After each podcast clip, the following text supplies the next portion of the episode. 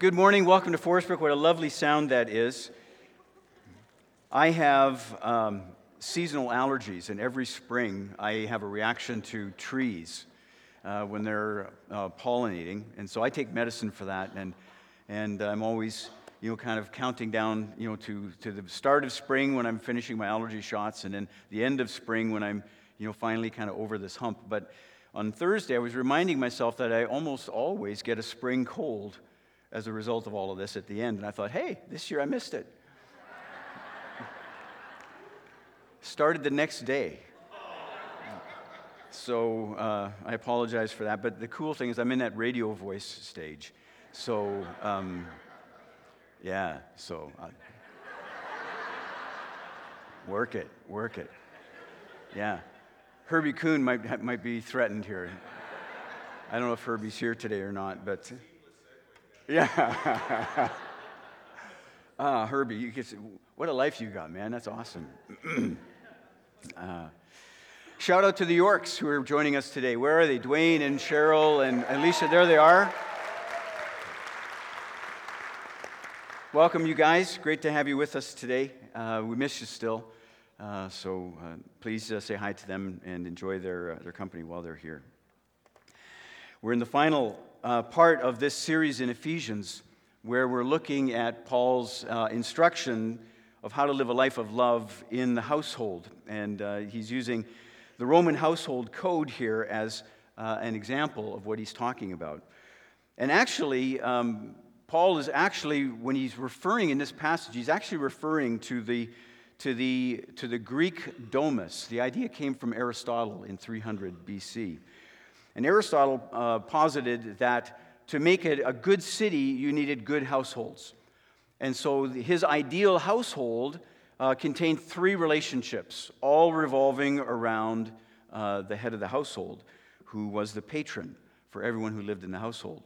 And so those relationships were the man and his wife, the man and his children, and the man and his household slaves. Uh, and that became the standard for the Greco Roman Empire and the Hellenized uh, time that Paul lived, that was the standard, that was the ideal household, was this, was this Greek domus.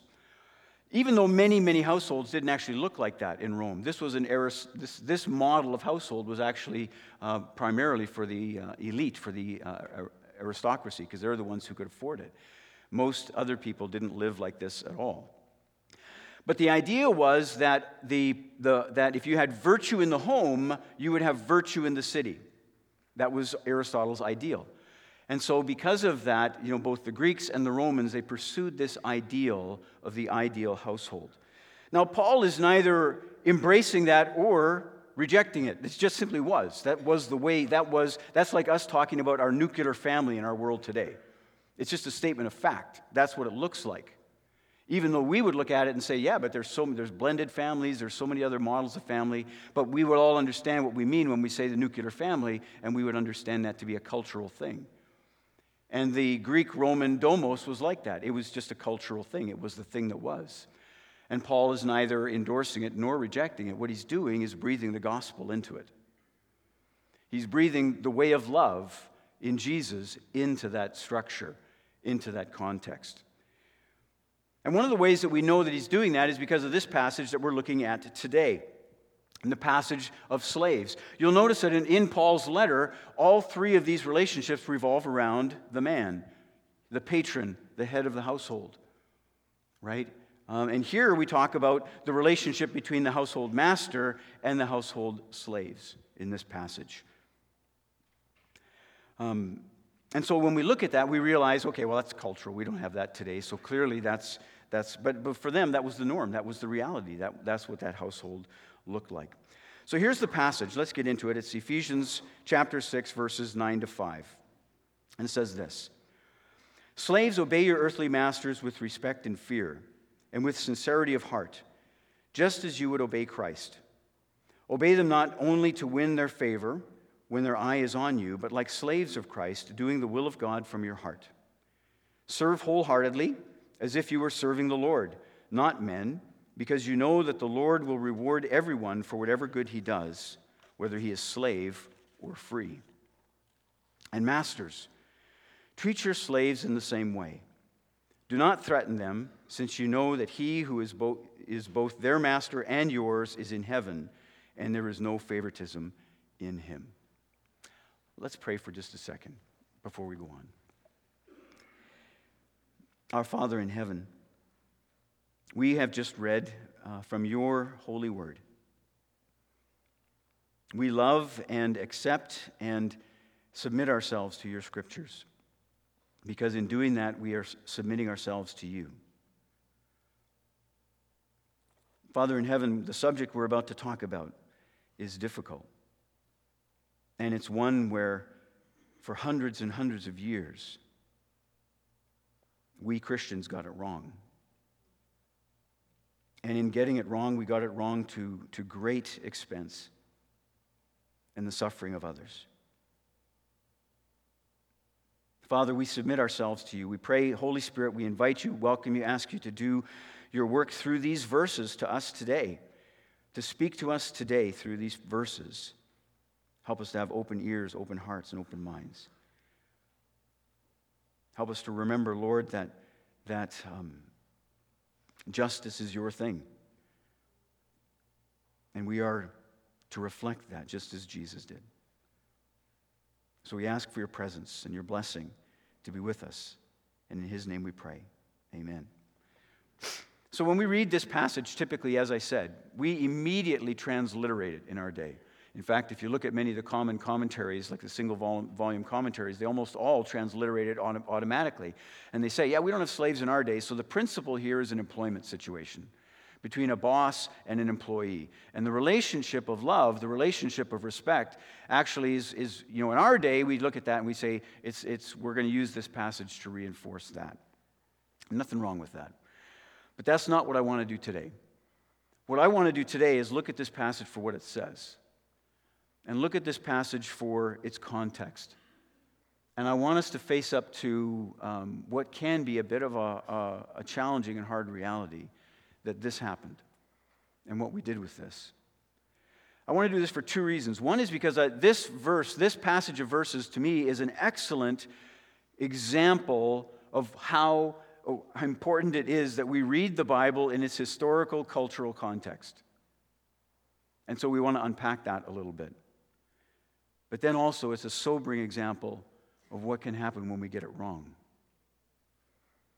So let's get into it. Here's the principle uh, that we want to unpack. And, and um, if you have never read Gordon Fee and, uh, and um, Fee and Stuart's book, How to Read the Bible for All It's Worth, I highly recommend it.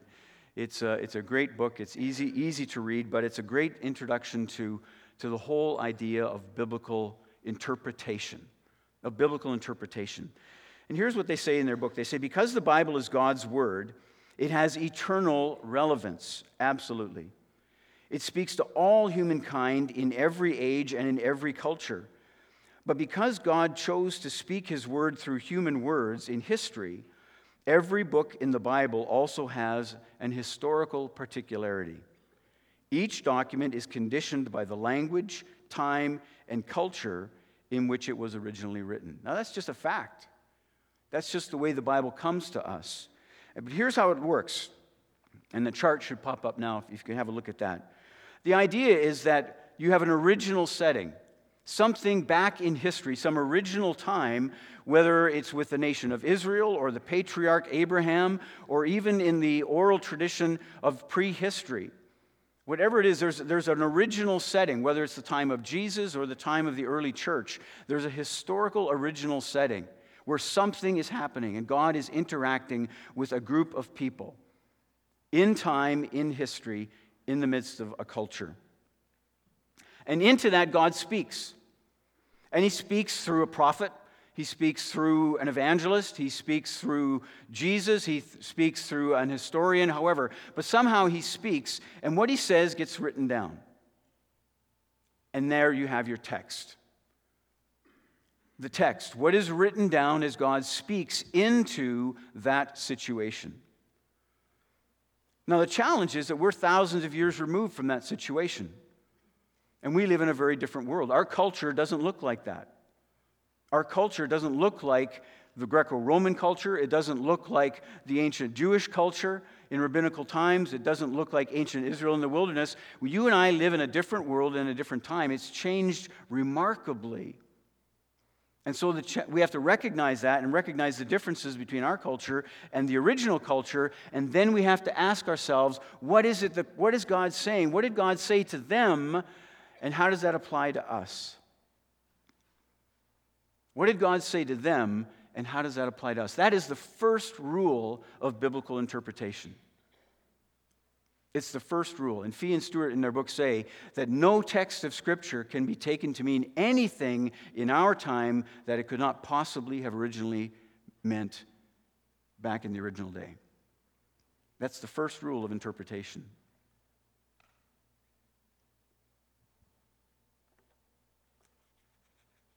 You know, I, uh, I didn't grow up with that. I grew up in a church that taught, you know, that you don't need to interpret the Bible, that you just take it at face value and you do what it says. So we were Seventh day Sabbatarians. Because in Exodus chapter 20, it says that the Sabbath is the sign of God's people and the sign of the covenant. And so I grew up in a church that said that any Christian who went to church on Sunday was sadly mistaken because they weren't marked by the sign of the seventh day Sabbath. Now, we, we believe that, you know, you take the Bible, you level it out, and what it says here, it, you know, it's, it's eternal, it never changes. And the remarkable thing about that church and me is we didn't understand the difference between the old and the new covenants, which is a pretty big miss. The other thing that we lost in the middle of all of that is the importance of Jesus. And that Jesus is the full and final revelation of God and everything else gets filtered through him. We'd lost that too. So I grew up with that. But why is it so important that we learn to do this correctly? Because if we don't, here's what can happen. Here's what can happen. This is the reality that I wanted us to spend a little bit of time on. Noel Rae, in his book, The Great Stain Witnessing American, Slavery, says that the Christians used two passages of Scripture to rationalize the injustice and the oppression and the horror of the transatlantic slave trade. And I almost don't want to read them. When I read Genesis chapter 9, verses 18 to 27 of the curse of Canaan, I read that and I've never, I, you know, I can remember hearing about it as a kid in the way that it was interpreted you know, by the slave traders and, and by, you know, the, the, the uh, Christians of that day. But it's offensive even to just kind of hear it and speak it. Because the idea, the way that they took that passage, the curse of Canaan, this is when, when uh, Noah got drunk and uh, his, you know, his sons, you know, Canaan went in and saw him in his nakedness, and the other two sons went and covered him up and didn't see it, and so Moses cursed Canaan. And he said, You're going to be a servant to your brothers. And the way this verse got interpreted and used, somehow in the passage there, and I don't mean to offend, but this, uh, we have to be, I, I want us to be honest here. I need to be honest here. As a white European male, I need to be honest here. Somehow in that translation, Canaan became black, the son of Ham. And somehow in that translation, that passage was used to justify the idea that somehow members of the human race who were black were cursed and were intended to be the servants of their brothers. And the other passage of scripture that was used by the slave trade to justify what they were doing was this passage in Ephesians that we just read. It normalizes slavery, it institutionalizes it. It does give instruction for masters to be benevolent, and it tells slaves you need to obey. And it puts Jesus right into the middle of slavery. This is not an academic exercise. The transatlantic slave trade was horrific. It began in 1480 and lasted 400 years. An estimated 12.5 million Africans were transported as slaves to the Americas. Many, many more died along the way. Those are just the ones who survived. In order to justify this, many were forcibly converted to Christianity while shackled on board the slave ships. Can you think of, can you imagine that? Can you imagine these, these slave traders talking Jesus to these human beings who are locked in shackles in these ships in the most horrific of conditions and somehow talking Jesus to them and telling them they need to accept Jesus. I mean, it, it boggles my mind. It boggles my mind. Europeans believed that they had every right and the authority of God's word to do this. And it wasn't until the 1700s when the Quakers reframed the problem as a moral problem and began to shame governments and slave traders and slaveholders into change. In 1789, after almost 100 years of shaming the slave masters and political leaders, the abolitionists succeeded in getting governments to stop it. Shirley and I went on our trip to the East Coast last summer. And um, at the very end of our trip, we stopped in Shelburne, Nova Scotia, because we wanted to go and visit the Black Loyalist Heritage Museum. Shirley had read the book, The Book of Negroes, and she you know, had, had made the connection there, and, and the, the person who's described in the book actually was one of those um, former slaves from the Loyalists that came to Nova Scotia in the 1700s there were 3,000 of them, I think, um, after the American uh, Revolution, and they were, they were allowed to come to Canada and settle in Canada. And it's the story of this one woman. And we, we, we got to Shelburne, and it's this quaint little, lovely little town, beautiful little town. And, and we toured it, and we went through you know, some of the mills, and we went through some of the houses. And at one point, we were actually standing in the very house where this woman had lived and served. And we were down in the kitchen where she would have worked and cooked.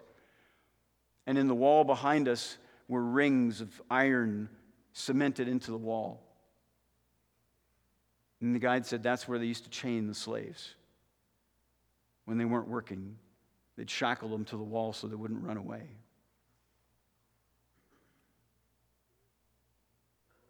And I just felt such, such grief as that began to kind of sink in. As I began to think about that. That's not the worst of it. When those 3,000 came to Canada, they weren't allowed to live in Shelburne. They were told they had to go make a community for themselves in the forest outside of the town. Yeah, they had their freedom,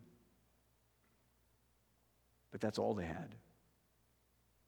They had to carve the village of Birchtown out of the forest and in the first winter, they had to dig ditches and build lean tos over them, and they survived that first Canadian winter living as families in those ditches.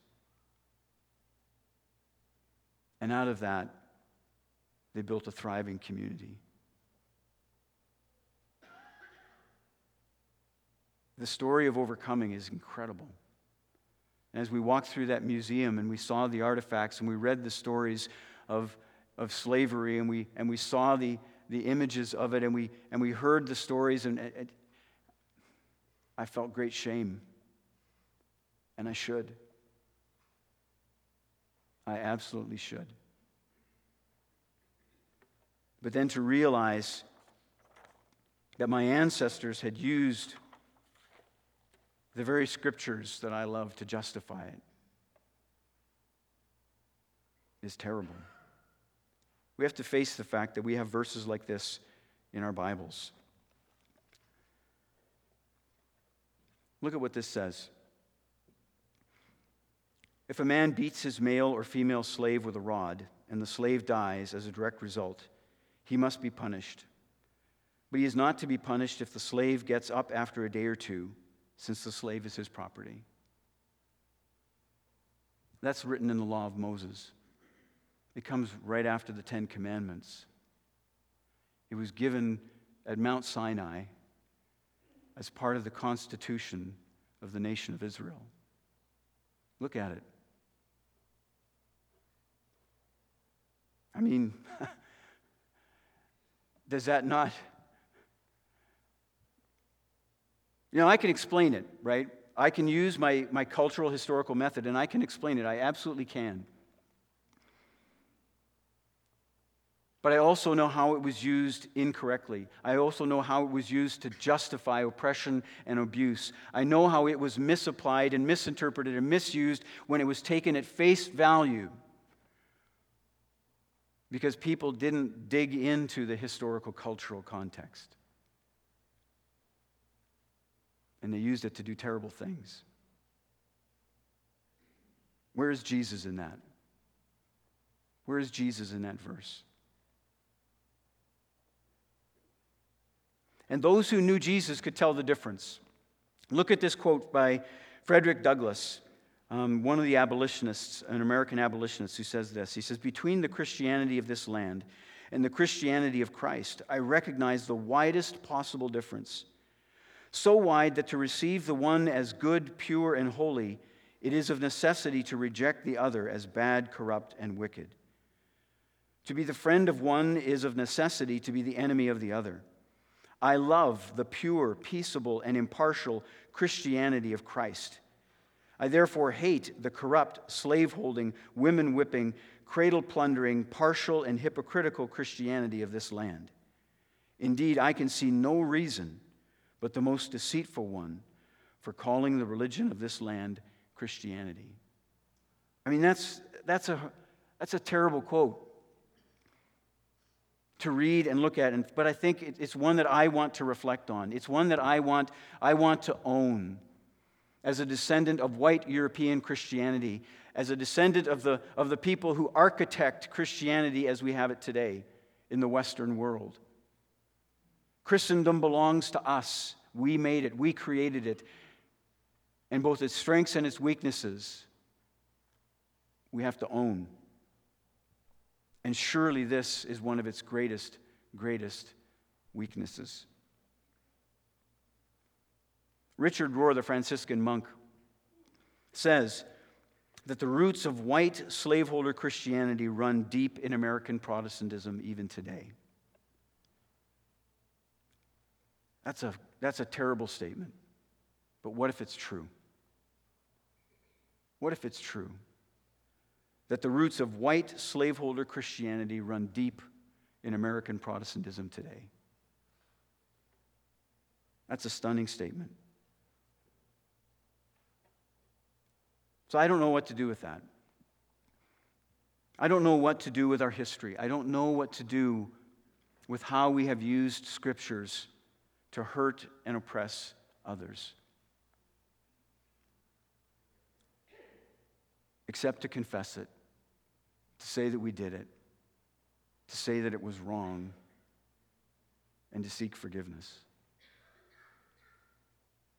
And to open our eyes so that we never do it again.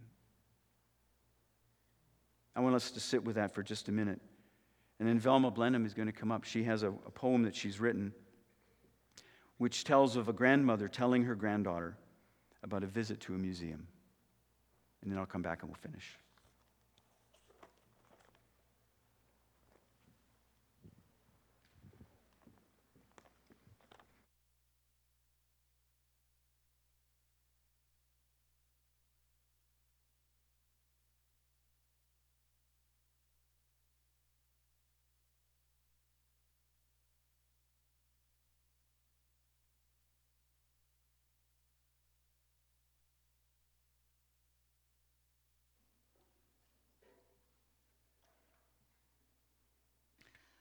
No longer slaves. Come along, child. Hold my hand. Here we are. This is the museum. See that artifact there? The ship's lower half? Shackled slaves crammed in like sardines? Can you hear their cries above the crashing waves? God heard. We'll start here, in this room. we cannot forget the misery of the Middle Passage. But to be clear, child, black history doesn't start with slavery. Oh no.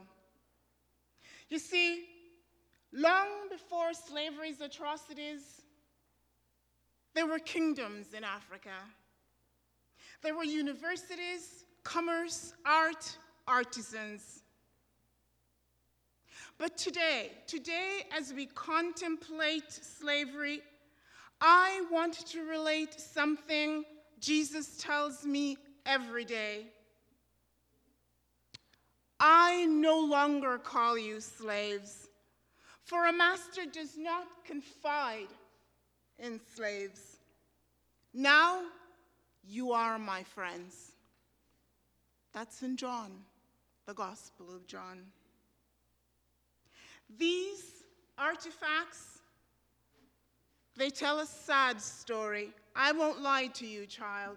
That trip was terrible. But I always want you to remember this. Black history is the history of tragedy and triumph, adversity and achievement, resistance and resilience. You must remember. And the thing is, it's not just our story. That gory story, it's also God's glory story.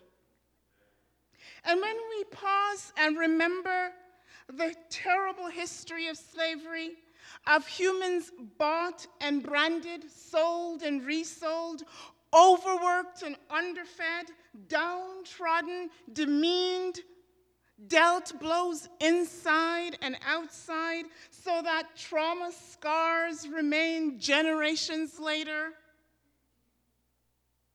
we can still say, Disgrace that brought us safe thus far, and grace will lead us home.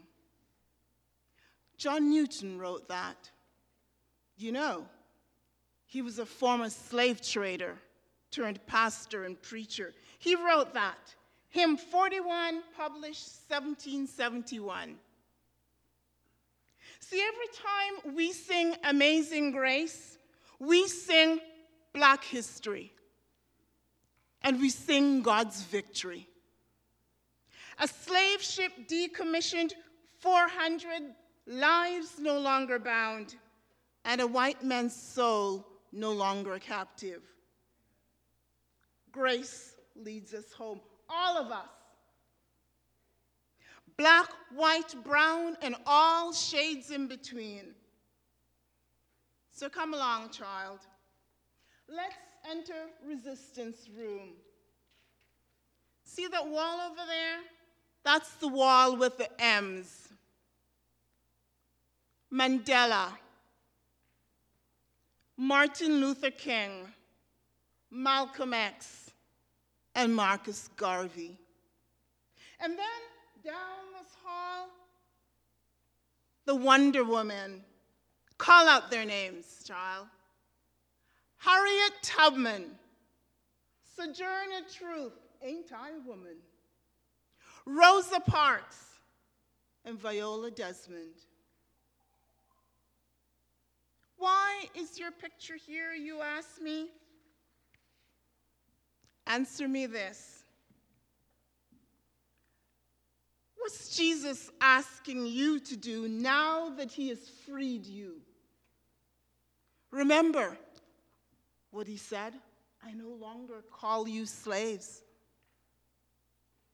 You are my friends. Go ahead, child, push that button. You hear the civil rights marchers singing, We shall overcome. They overcame.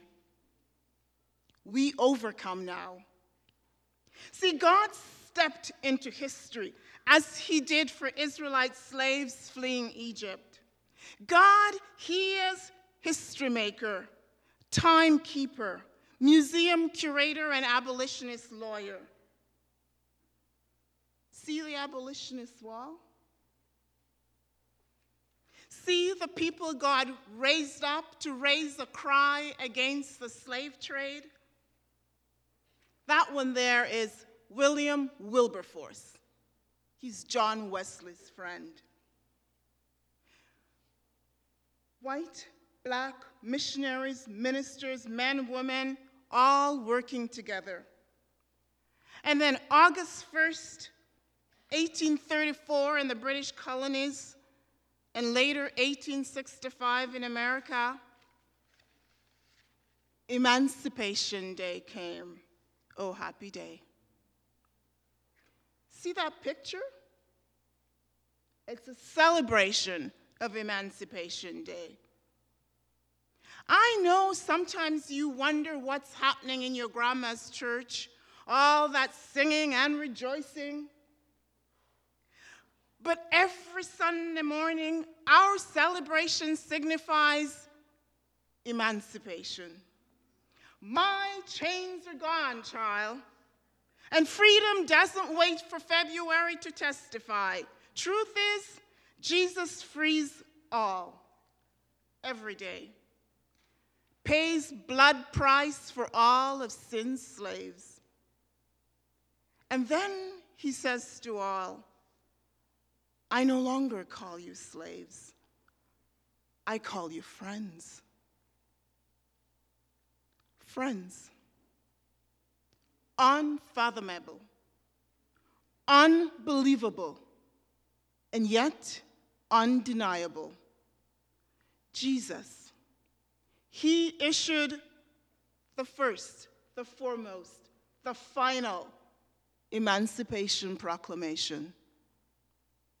Come along, child. Thank you very much, Vilma. That was, that was beautiful. I really appreciate you doing that.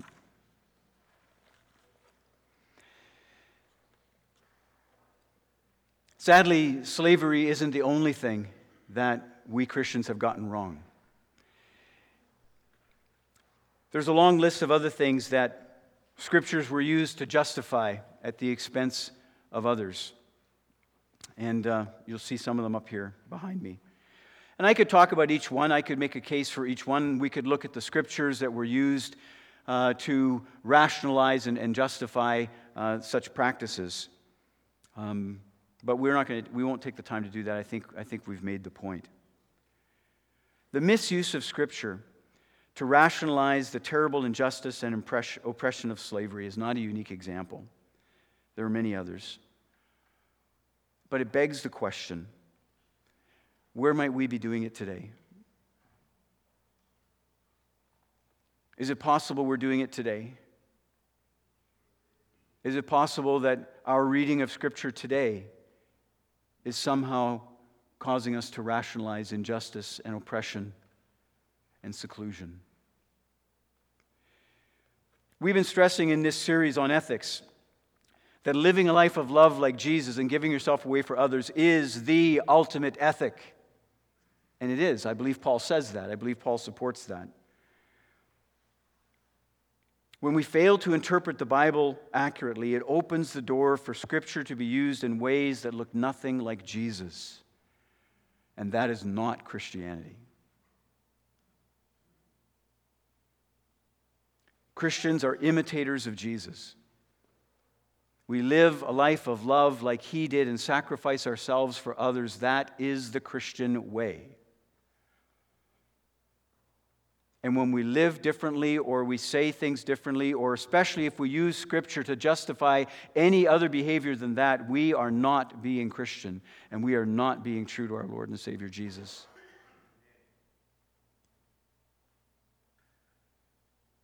So, where might we have to check our thinking and check our behaviors and check our actions? Where might we rather than being like Jesus to others, being an offense to Jesus to others.